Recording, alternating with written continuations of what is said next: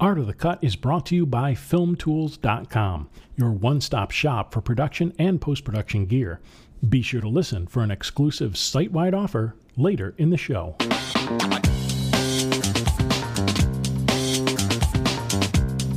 Hello, and welcome to the Art of the Cut podcast. I'm Steve Hullfish. I'm a feature film editor and discuss the art and craft of film editing with my colleagues in film and TV.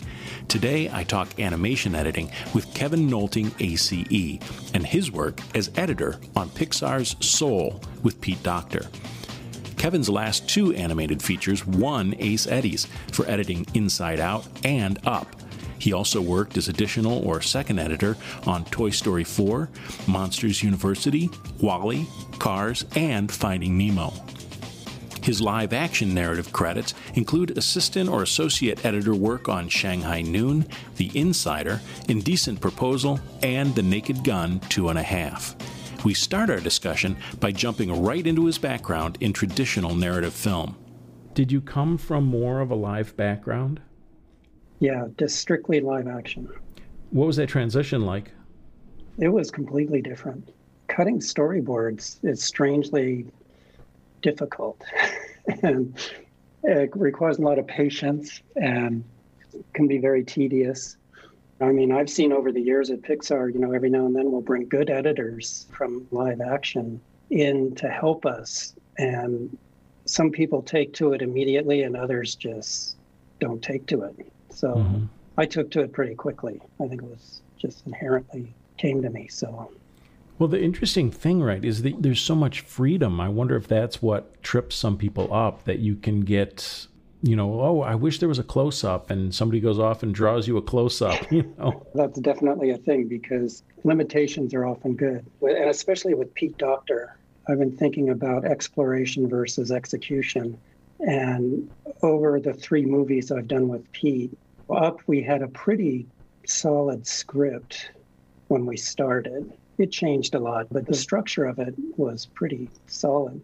And then Inside Out was a little more loose, and Soul was just completely a journey and exploration. Mm. And the execution part of it, from an editing point of view, was actually very short because we were constantly doing big changes to the movie. And that's the exploration you're talking about. Yeah. And with Pete, it's really fun because you're not just exploring making a movie, you're exploring the themes. Like we spend a lot of time just reading and talking to people about the thing we're making the movie about. So it becomes almost like a college course or something where you just get to explore all these different ideas. And then movie making the movie almost becomes like a, a way of sort of writing your final paper or something where you condense all these ideas into this dramatic form.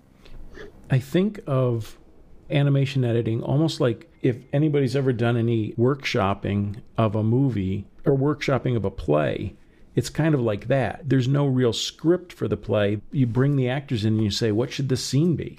And then they play it. And then you go, oh, you know, but that line wasn't quite working. Yeah, I mean, that's definitely true with the way we work with Pete. We have writers, and I don't want to discount what they do because sure. they they're good writers and they do a great job. But the writing process, I think he just sees it as a leaping off point. And like you said, we workshop with story a lot.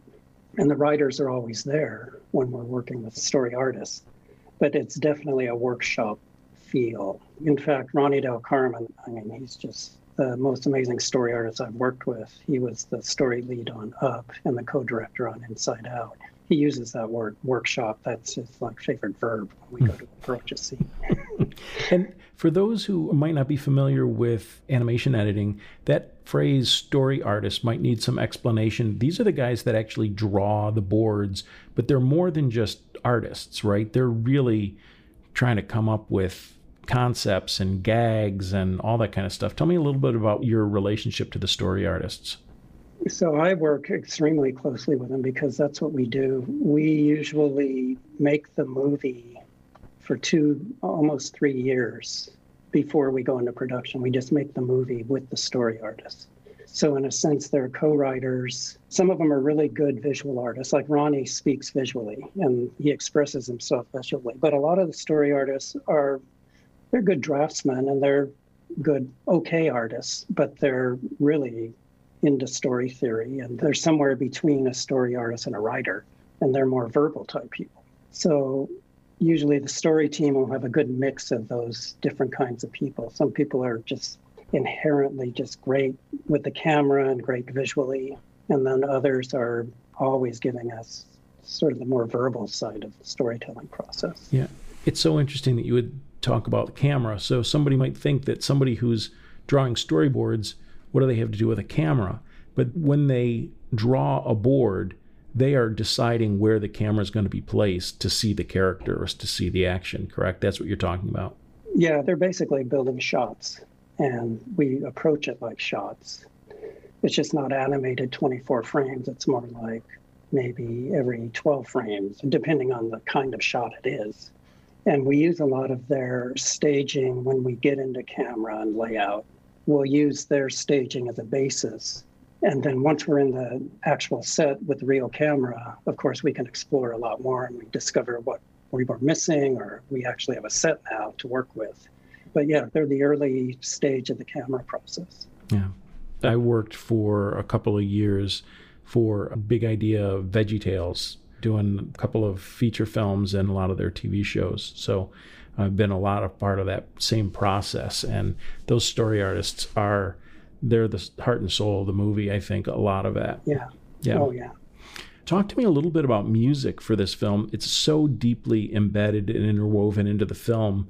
When did things transition from temp score to score and licensed music? So we started off, I was using the Arrival soundtrack a lot. Uh, Jóhann Jóhannsson, I just love his music. Mm-hmm. And Arrival just fit this, uh, especially the early scenes, you know, in the pre life world it just fit beautifully. So that was sort of our standard there. And then the other score we used was Captain Fantastic, this sort of ethereal, gritty sound also mixed in there. And that was all for the non Earth world.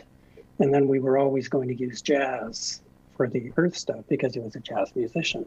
The music process started much earlier on this film than usual because once Trent Reznor and Atticus Ross decided to do the film, they work very early with David Fincher. I mean, they'll send him pieces of music before they begin shooting, and mm-hmm. he'll use that music as an influence on his shooting, I think. So they were used to that. They came in, for us, they came in fairly early, about halfway through the process. And I think they sent us like nine, five, seven minute tracks that were just explorations, multi laid, like multi tracks with all these beautiful sounds and melodies. And we just started playing around with those in the cut. And then eventually they would come to screenings and we send them copies, and then it just started. It was just a much longer process than usual than just handing a composer a score. And the same with Jon Batiste. We did a couple of sessions fairly early on in a studio, and he brought in some session players and did a lot of the jazz cues the cue for the audition at the beginning of the movie when he goes into the zone. He did like seven or eight takes of that. And then various jazz cues over the years. I think we did two, three or four sessions with him. When you switched between the temp and the final score or the music that was licensed, did that require some re editing or retiming of edits? You know, Trent and Atticus work pretty loosely in the past, they said they rarely scored specifically to picture. They would give the show pieces of music that they thought worked, and then a music editor would make it work. As time went on on the show, they became more and more specific, but they were generally being specific to our picture. The scene toward the end when Joe plays his life, sort of, we call it epiphany, that one required some recutting. We also changed it conceptually at a certain point but it was really just frames and you know it wasn't mm-hmm. a major recut. Yeah and it sounds like trent and atticus are not into what you would consider mickey mousing a score. Yeah. Where you can really feel where the cues hit. Yeah well they did get very specific a few times. They started as we went on it was funny because i didn't expect that and it was all good but it was sort of surprising now and then when they they'd send us a cue and then we'd send it back to them to look at. And they'd say oh no we want this we specifically you know. So. Very interesting. Some of the animation is really conceptual. Were those concept pieces storyboarded in a typical form or Was it harder because of the conceptual nature? Yeah, mainly those line drawing counselors, we call them, the mm-hmm. Jerrys. Yeah, the Jerrys. yeah, and storyboards, I mean, we couldn't even imagine what they were going to look like. And somebody in the art department did these wire sculptures and then put a light on the side and moved the light around and showed how you could make these characters that are essentially defined by light and line. And it was a huge technical challenge just to rig that for animation. And then, of course, all of those scenes were the last things to go into animation because that was always the part of the story that was always most up in the air. So they didn't have a lot of time to work with it. And they ended up having a core group of four or five animators who just mastered those characters. As they were animating the scenes, they essentially learned how to define how they could move and what they would do, but it was all done in animation, that part of it. Mm, yeah, those Jerrys seemed very kind of Picasso like to me. Yeah, it's sort of a Picasso Miro. It's this weird combination of abstract. As I watched the film, one of the things that I thought about was the balance of that real conceptual out of body stuff and then the stuff that's more on the earth. Was that a big debate between you and Peter and the other people on the team to decide how much happens on earth and how much happens on this other place? The first version of the movie, they never went to Earth. And we did that actually for a couple versions. And we got around it by having this pavilion in the pre Earth part where you could play back your life. And a lot of the movie was 22 taking Joe in there to show him his life and then him going back to look at different parts of his life. And the story, the story evolved and they never went to Earth. After about a year, I think, of doing that, we sort of hit a wall with the movie. And Mike Jones, he was writing alone at that time before Kemp came on. He went off and did this version of the movie that introduced this going back to Earth body swap idea. And that sort of launched us in that direction. That's really interesting. But the initial goal was to not go to Earth, to keep it up in that world. Wow. But it turned out to be a really difficult thing to do. I would think that a change that big would be really difficult. I don't know. I've gotten used to it with Pete over the years. I know that not everybody works that way at Pixar, but we've sort of evolved this way of working that I personally love now, where the first year on the movie, we don't take things too seriously. We don't dig into details a lot. And it's almost like very broad strokes of a movie, a very impressionistic way to approach it. You put these scenes up, and there were specific scenes where we'd get into the nitty gritty and try to really hit the emotion but it was more about just finding the overall movement of the movie and the tones. And then slowly over the years, we hone in on the details. You have to really have a lot of confidence, but a lot of faith that people aren't going to lose faith in you in a sense. Because we have this process at Pixar where every four months we put the movie up, we run it in the big theater, and we invite different departments from the studio who haven't seen the movie before to see the movie. And then after we run the movie, we go into a room and we talk about the movie with people like Andrew Stanton and Brad Bird, people who are pretty harsh critics at that point. So it took us a long time to sort of have the faith to throw a movie up there that we knew was broken, that we hadn't polished at all. And we're presenting ideas essentially and asking for help and how to sort of mold this into a more dramatic structure. But we've been doing that now for a few years and it's turned out to be a really great way to work. Is that a difficult thing on your ego, or do you just go, I know that this is the process and this is what they're expecting out of me, and so here you go? That was the actual, the biggest obstacle to working this way for me. It's like, yeah, you're presenting this thing to your peer, to people in the company who are like waiting for this movie to come out in four years. And everybody's really anxious, especially with a Pete movie, to see how they're going to evolve.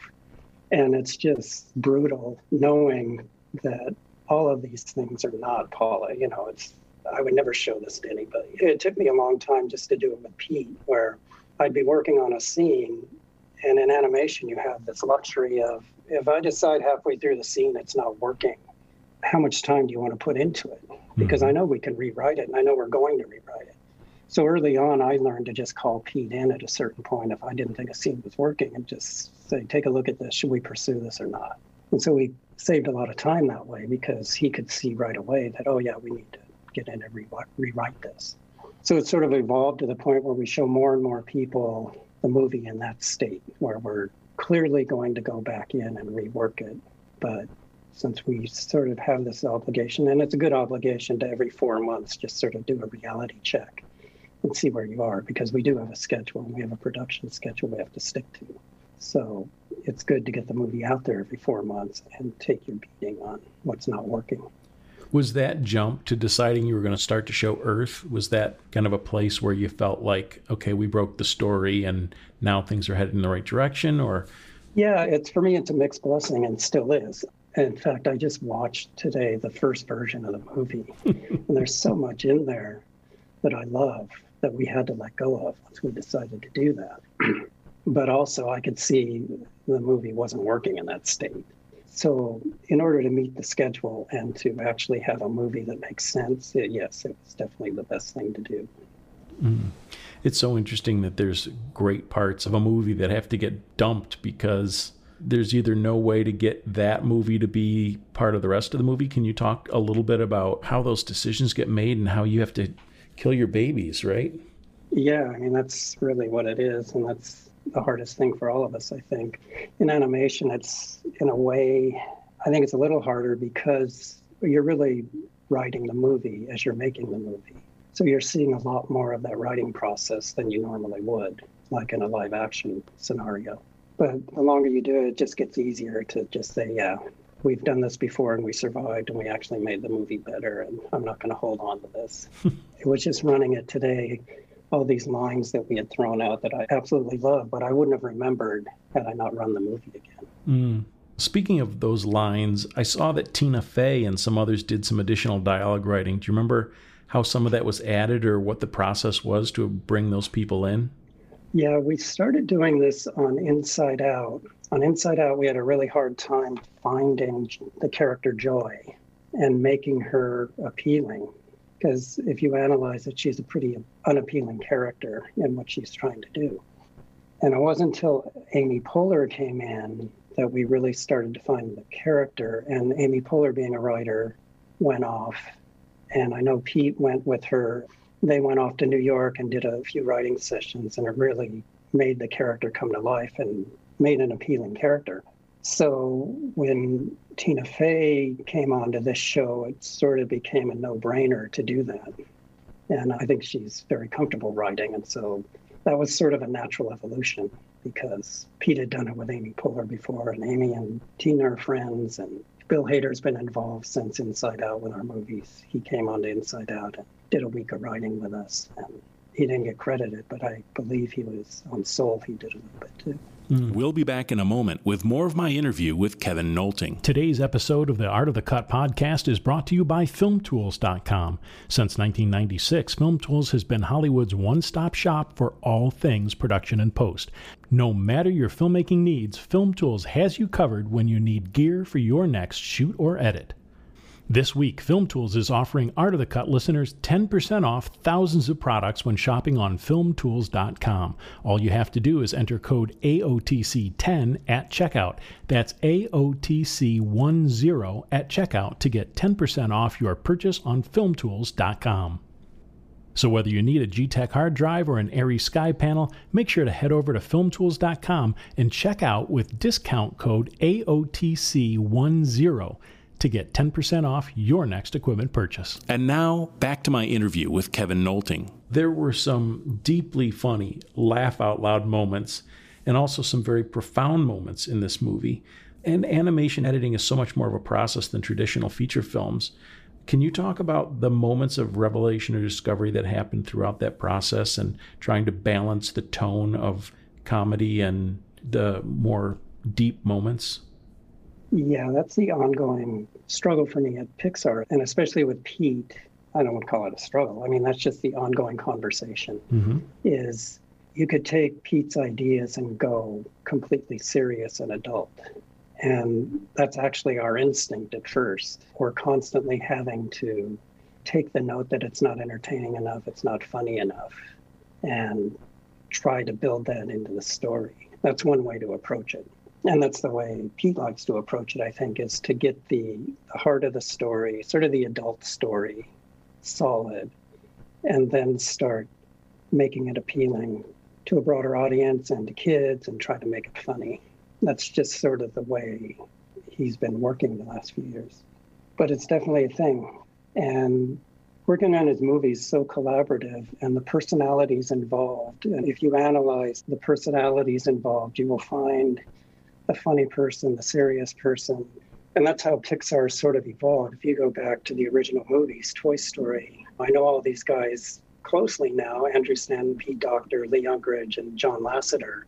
And you can see where that was just sort of a perfect combination of their approach toward movie making, their approach toward movies, what they like in movies, and that's all there. And I think Pete sort of continued that tradition. He's very collaborative. We sit in the story room and you can see that there's a person who's going to bring the comedy, there's a person who's going to bring the heart, and that's the process basically. And then over the years, we just try to find the right balance of all of that so that the movie plays and plays for everybody. Yeah. It's really a hard thing to to make something play for an eight year old and for a 60 year old. How much do you feel like you're kind of in the middle of that as the editor trying to offer suggestions, especially about balance? I think editors have a unique place in choosing the balance of action versus quieter moments and deep moments versus funny moments. Talk to me about your role in that. Well, I mean, all editors have deep influence on all of that. And in animation, it's sort of magnified in a sense because it's such a long process. And again, I've just learned to have patience and present the ideas at the right time. And there's an art to that. The nice thing we have, especially in animation, that all editors can do this, is you can sit in a room, like I sit in a room full of story people and writers, and everybody's pitching ideas and talking and sort of arguing for their idea and we can quietly go back to our room and cut a version of a scene that presents our ideas. And we have the advantage of actually projecting it and letting the director see it in the environment he's going to see the movie as a movie as opposed to a discussion or a script page. So I just try to use that not just to my advantage, but to the movie's advantage. I work very closely with the head of story. If we if we're talking and we agree a scene isn't working or we think we could approach a part of the movie a different way, we can sit down and I used to do this with Ronnie Del Carmen all the time and just sort of reconceive a scene quickly. He could sketch it out and I could cut it quickly and throw music in there and we could show it to Pete and say, What do you think? Does this work better? I want to pick up on something that you mentioned briefly, which is that it depends on not only having an idea, but knowing when to share it. I think we're in this kind of unique position of being psychologists and therapists and political scientists. Tell me a little bit about what you mean by sharing an idea at the right time. So we show our every four months, like I said, we show the movie to a different group of people, 200 people, and we open it up at the beginning. When you introduce the movie, the producer stands up there and says, "We'd love your feedback." here's my email address. Or we even have a thing now, a form, like a preview form online called Notes Are, where you can you can go in. Notesar. um, Spell that for me. I don't know if I can. I'll make it up. and so you run the movie, and then you can go and a director just gets bombarded with ideas. I mean, and they're good. I mean, Pixar is full of very smart people, smart, creative people. It's not like they're bad ideas, but we're on a schedule and we have to make this movie for a certain amount of money in a certain amount of time, just like anyone else. And you're you've got 200 smart people sending in their thoughts, opinions, ideas, and it is. I mean, I can't even imagine how overwhelming that is and a young director can easily get confused. So, as an editor and as somebody who has Pete's ear anytime I want, essentially, I've learned patience. And if I feel strongly about something, I just sort of have a sense now. I'll wait till we're in the cutting room together. Like I said, I might do an alt version and just quietly show it to him at the right time. If you try to give a director your opinion and ideas when he's in the middle of reading 200 other things, it's just you're just contributing to the noise at a certain point. Is that something that you also feel like a skill that you used when you were doing live action? You have to know when to pitch an idea or when to voice an objection? Oh, I think so, essentially. Yeah. I mean, you know, directors are people. They have yes. moods, they have bad days, good days. they have fights with their wives and they come to work and they're not hearing anything. So, in any sort of collaborative creative process, I think it's learning how to read the room and just know when to say things. Yeah, learn how to read the room. That is that's some good editing advice right there. There's an amazing montage that happens as an editor. You've got a name for things, right? I called it the purpose montage when he realizes yeah. the purpose and he puts these kind of talismans above the keyboard to almost read them as music. Talk to me about that montage and building it and designing it. So that actually that was in the first version of the movie. Trevor Jimenez was one of the story leads, just an amazing artist in the vein of Ronnie Del Carmen. Just draws really evocative, soulful drawings. And so he would be given these kinds of scenes, or he would come up with them actually a lot of times.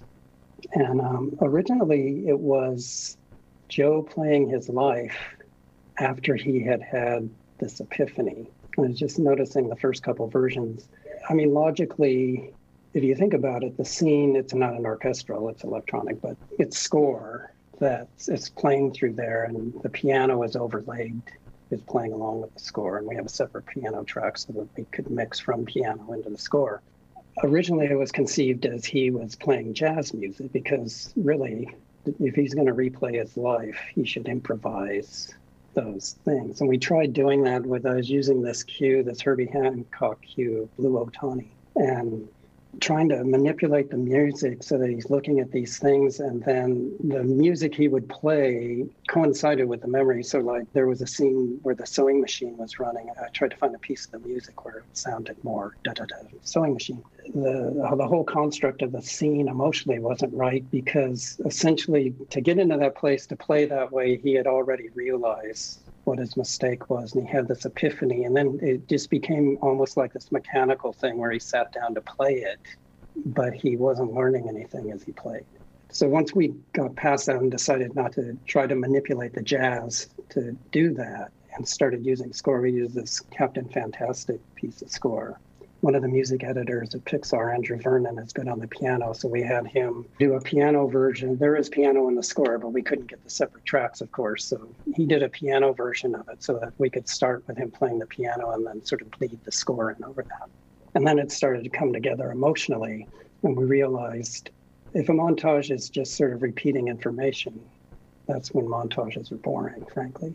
So we reconceived it so that he was having the revelation as he played. At the beginning of the scene, it's weird. He's remembering things through his head that 22 had done in his body. And as he plays, it drifts into his own memories. And then in the acting, you see him sort of have this epiphany so that at the end of the cue in the montage, he knows what to do. So once we started approaching it that way, it really came together and started feeling emotional as opposed to an exercise. I love that answer. That's really interesting. Wow. Can you think of any other things that editors could, from experienced narrative editors to aspiring editors to film animation editors, what would be instructive? Consider you a mentor to me. What what have you learned? What have you learned from the film that you could tell me? Just the way we work with Pete, I'm such a fan of working loose and then getting more detailed, just to find the tone and find the big picture. Uh, you know, I've worked with directors at Pixar's love to dig into the gags. Like you'd be working on a scene, and as I'm working on the scene, I'm thinking, does this even belong in the movie? And he's wanting to work till midnight to fine tune these gags, and they you know, he'd make them funny, and then we'd run the movie, and then you realize, well, that, that scene's not even going to be in the movie. Maybe we can use the gag somewhere. So that's just sort of a lesson I've learned over the years with Pete is having the confidence to air your dirty laundry in us and just show your stuff ugly and you know it's going to turn out well eventually if you work hard enough. Mm. That's one big lesson I've gotten. That's a great lesson, but think through this with me a little bit. It probably depends on the director very much, don't you? Oh, think? yeah. yeah. Oh, yeah. Definitely. And so, yeah, I guess the flip side of that is learning how to work with a director. For me, I've learned that. And so if I have to go back to the other way of working, I'm going to have to learn now how to work best with a director that way mm. because ultimately it's their director's movie and they need to work the way they need to work. And how to work that way and still get to where you think you need to get with the movie would be a challenge for me right now because I've been doing it this way for so long. Do you think you'll go back to live action at any point, or are you an animation editor at this point? There's something so appealing about live action. I mean, animation editing is a long, long slog. And um, I don't call it a slog, but um, every now and then, you know what I started doing about 10 years ago? A group of us at Pixar did a few of these. God, we did like four or five 48 hour movies. I love these 48, 48 hour, hour film festivals. Yeah. And little local film festivals will do that. We did one 24 hour one and I just loved it. I mean, we did one animated one with Ronnie, but most they were all live action, and just the thrill of like making something that fast and finishing it, and just having to be really quick and responsive to ideas was such a relief, you know. and so, yes, I would love to edit live action. You know how it is though in the entertainment world. You get into a thing, and that's the people you know, and that's what people see you as, and that's pretty much sort of the path you go down. But yeah, I continue to do live action things on the side. To ask a final question of you, these movies, this one and Up, I think, have such great emotion. Talk to me about trying to have a sense of emotion, not going over the top, feeling it, being empathetic to that emotion. Tell me a little bit about how that works with an editor. In my case, and working with Pete, the thing I always hammer home is you can't create emotion. You can't say, we're going to make the audience cry here. And so now we'll do it through animation or we'll do it through music, or although music certainly helps a lot. It's all about earning it. And it's all about laying the groundwork for the emotion from the very first scene in the movie. And that's constantly how I'm always thinking is what is this leading to? Where do we want it to go? And the early part of the movie is more important than the scene where you actually get the emotion. You've done your homework, so to speak, if you've laid the groundwork, then the emotion will come if you've been authentic about building the character and finding those moments that are real and authentic in the character. Yeah. I work with a director and a producer, and they're always talking about paying it into the movie and then cashing yeah. it out. That's right. their analogy is okay, we're going to pay in, we're going to pay in, and now, okay, here's the scene where we need to cash out all that emotional value. Yeah. And if you haven't done that, you can make people cry, certainly, but is it going to feel authentic or not? Yeah, absolutely. Offline, you mentioned this idea, which sounded really like a Pixar philosophy to me, but a really smart philosophy of giving yourself the luxury of failing. Tell me a little bit about that. Yeah, it started. Pixar was really lucky in the early days to have Steve Jobs. He was the owner. And then when they went public, he retained 51% of the stock. So he was a famous risk taker. And he just instilled this idea. He did it at Apple of quality above everything else. And he gave the filmmakers the luxury of failing. Like they could try things. And if it didn't work, he would take the hit and let them try again. And I've just seen it come up over the years, and especially now that we're more of an established company, how important it is to hold on to that and not get comfortable. I see it in young filmmakers will sometimes they're developing an idea and then they start second guessing, oh, what are the people who give the green light going to want as opposed to what I want to do and finding that balance and making sure you keep just keep the creative juices going without getting this fear of failing all the time. Yeah. I've talked to other editors about that, that you can't edit to please a director. You can't think about that in a first cut. You've got to edit the scene the way you think you want to cut it. Right. And that's, yeah, I think that's very important. I mean, I have a luxury of having worked with Pete for so long, I think I can align pretty quickly. But if I have ideas or if I'm not sure about what the scene is about, or I don't think they presented the scene in a way that it's communicating what it's really about, then yeah, I'm, I have the complete liberty to go and fail, essentially, to try to do something and put it out there. What's the value of that for an editor, knowing that a director will give you that ability to fail? What does that do for you? Oh, for me, it makes sure there aren't any ideas that aren't going to go undiscovered. If you're afraid to put something out there because somebody's not going to like it, then there could be a great idea you've come across that nobody will ever get to see. That's the biggest thing for me. Yeah, that's super powerful. It's a great lesson for beginning filmmakers of any type, editors or directors or writers, even. Speaking of writers, you brought up to me this famous David Mamet memo to his writing staff. I've seen that before, but for those who might not have read it or seen it or know about it, could you kind of explain what it is and how that affects you or what how you use that to think about things when you're editing? Yeah, if you do a Google search for David Mamet writer's memo, it's pretty famous. but mainly the gist of it was I think the motivation for it, they were getting a lot of notes from executives wanting everything explained. And I think it was derailing the writing process a little bit. Again, it may even point to the second guessing yourself, trying to answer questions that nobody's really asking yet. But he said, when you start a scene, he gave them three questions they should be addressing in the scene as who wants what, what happens if they don't get it, and why now. And I keep those three handy on a note card on my desk if I'm getting lost in a scene or if I'm starting to question what the thing might be about, I sort of look at those questions and approach the scene from that point of view to try to get on track. And if I can't answer them, then I'll bring it up with the writer or the director and try to get to what the idea of the scene is really about. Those questions who wants what, what happens if they don't get it, and why now seem really plot based but how can those questions help you with even visual choices or cutaways or reaction shots or other things that are more editorial in nature? I see what you mean. And I, yeah, I don't use them as a sort of a gospel. If I'm getting lost in a scene and you have so many ways you can approach it, or there's just a lot of ideas there, just to sort of rein things in to give yourself a base of a jumping off point to start working again. I sometimes get lost in the weeds with stuff. I think we all do that.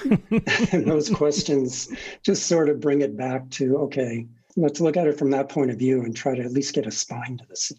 You know, I love that idea. That seems a little bit more like something you do in animation editing, where you're a little bit more part of the writing process. Do you also feel that that has value in traditional narrative editing? Yeah, I think it could. Um, but yeah, you're right. It definitely helps us because we have the luxury of rewriting a whole scene if it's not working. But certainly from script to shooting a scene to editing a scene, a lot of changes can be made inadvertently.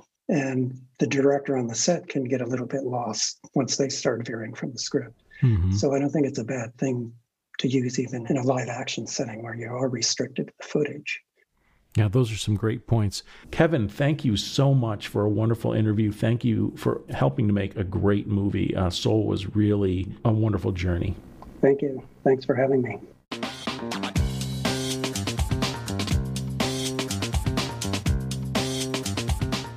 That's it for Art of the Cut this week. Thanks for listening.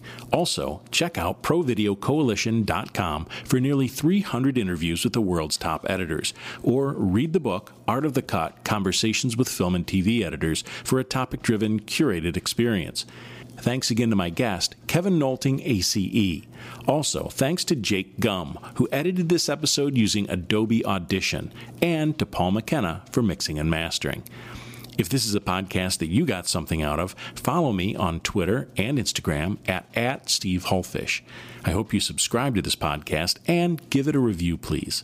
And finally, be sure to share them with a film making or film loving friend.